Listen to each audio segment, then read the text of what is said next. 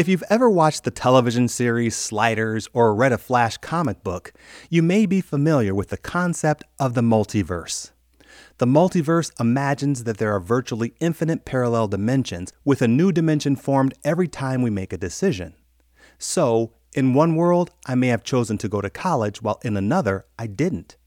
Or in one world, I may have chosen the wife that I now have, yet in another, I may have chosen someone else. In every world, there may be slight variations on the life that I now live, and in others, there may be major variations. Some variations of myself may be far from God, while others may be incredibly close.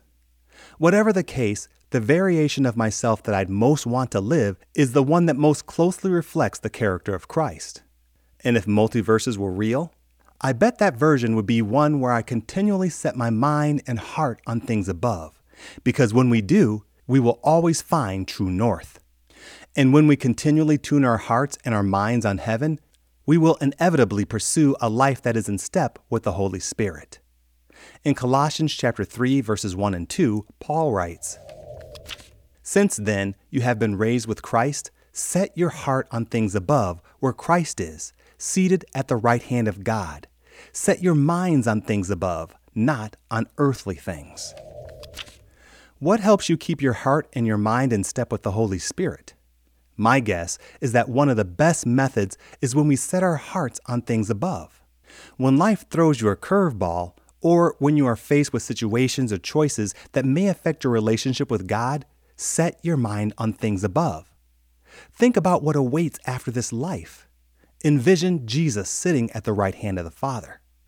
As Paul encourages, set your mind on things above, not on earthly things.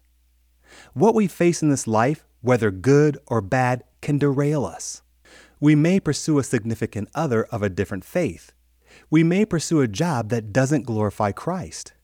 We may give into an addiction that controls our life, or we may pursue a career or a family life that takes our attention away from God. If the multiverse were real, which version of you, based on the decisions that you've made, could most closely reflect the character of Christ? If you continually set your heart and your mind on things above, that version could be the life you're living now. The factors that mold us into the person we are becoming is likely what we allow into our minds and our hearts. It is what we pursue and what we think about. If we think on and pursue fleshly things, we will grow further away from God.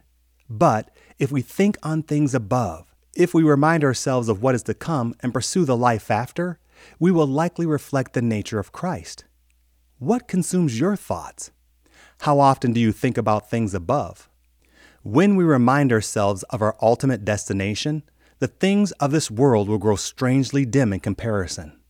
So I encourage you to build a daily habit of setting your heart and your mind on things above.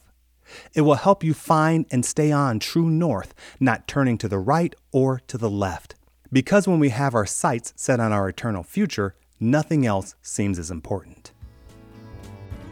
Thank you for listening to the Lord of My Life podcast, and be sure to visit our website at ktfproductions.com.